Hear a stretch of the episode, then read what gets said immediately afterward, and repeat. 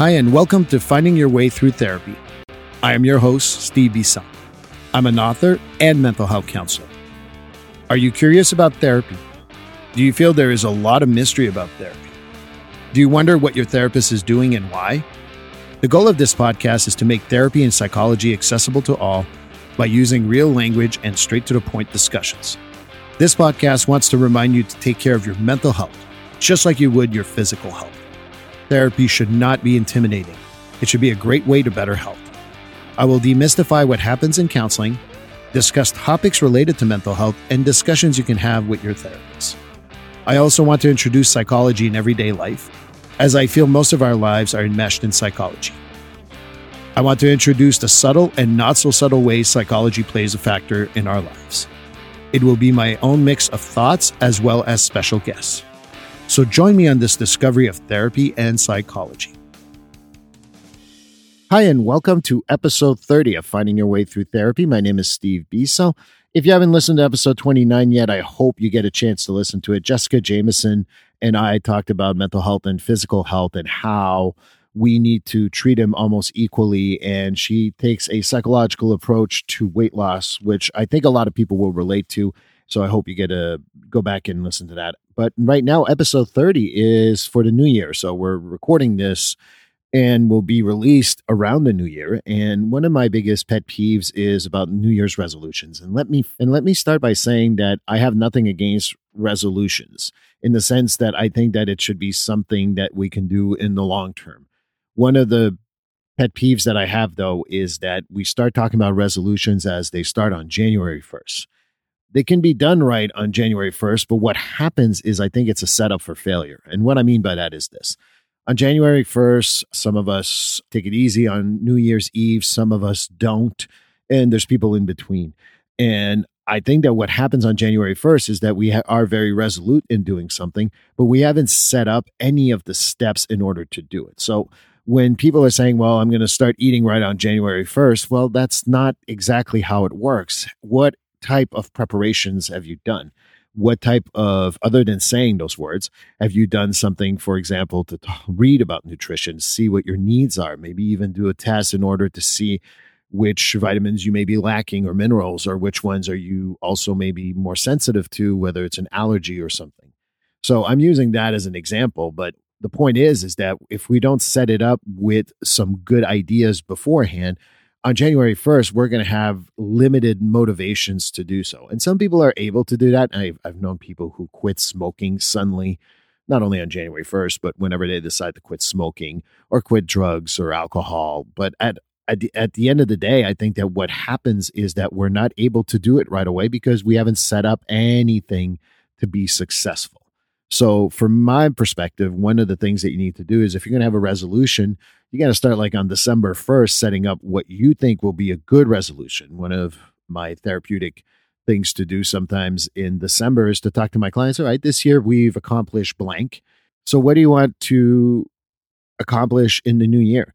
And we'd start talking about things that we can build on, maybe something new, but ultimately start setting it up then so that way that we can work on it throughout the year and not just starting January 1st because other things happen. One of the things that is also not kept in mind around resolutions is there could be some issues in regards to different things happening in January, whether it's someone in the family not feeling so well or taking care of an emergency at work or anything like that. So if you haven't set up anything starting maybe December 1st, or you're not ready to deal with some of these difficulties that may occur on the way there, then you're probably not going to complete your resolution. So what I talk about is goals. And what a goal for the year is is that this year I'm going to blank and that's maybe start running, maybe it's a start meditating, maybe it's going to therapy, or anything else. I don't I don't want to give all the examples because there's so many of them, but you can do something like that. So what do you do on January 1st? Well, maybe January 1st is the day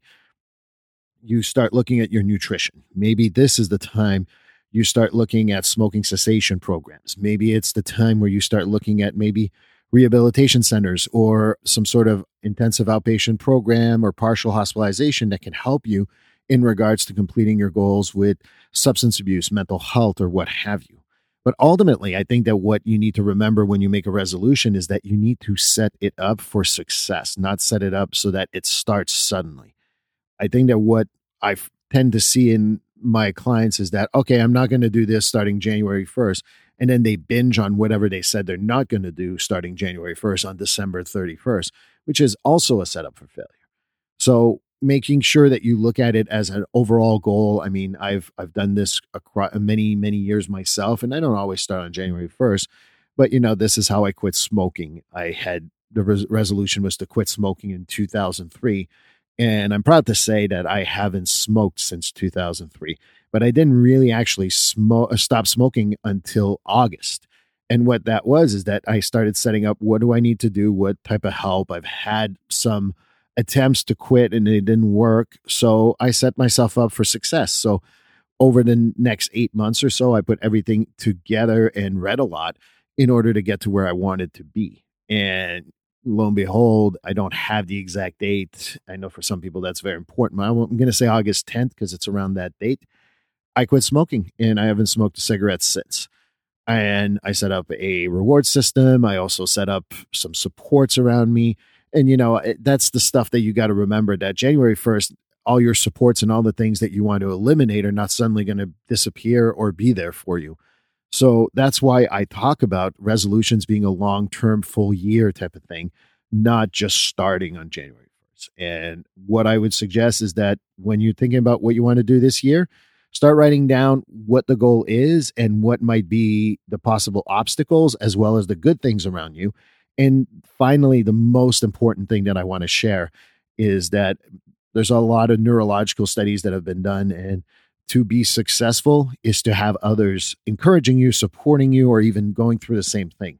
And having kind of like that social support system is going to be essential for you to continue that. So if you decide, for example, to stop drinking, but you're around people who like to drink to celebrate just about everything, you're kind of setting yourself up for failure.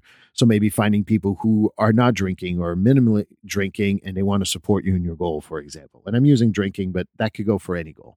You want to go to the gym, maybe set up a buddy system and not on January 1st because the I had, when I went to the gym, I always laughed with the people who were in charge because on January 1st, though about January 15th or so, the gym was packed. There's a lot of people and then by January 30th, it was back to where it was pre January 1st.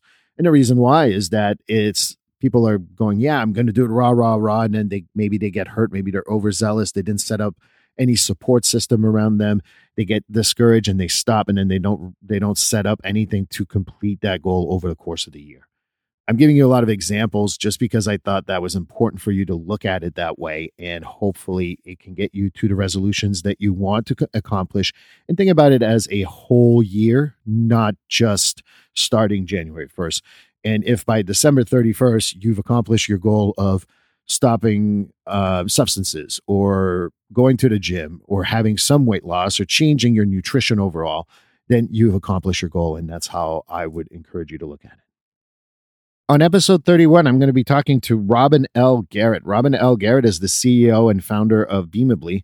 And this is a program that encourages leadership to change the world by taking steps to ensure different things, including mental health, which you know is a dear subject of my heart. I met her through TikTok of all places, and I always liked her content. And we're going to talk about her book as well as how she's accomplished the education of the leadership around her please like, subscribe, or follow this podcast on your favorite platform. A glowing review is always helpful. And as a reminder, this podcast is for information, educational, and entertainment purposes. If you are struggling with a mental health or substance abuse issue, please reach out to a professional counselor or therapist for consultation.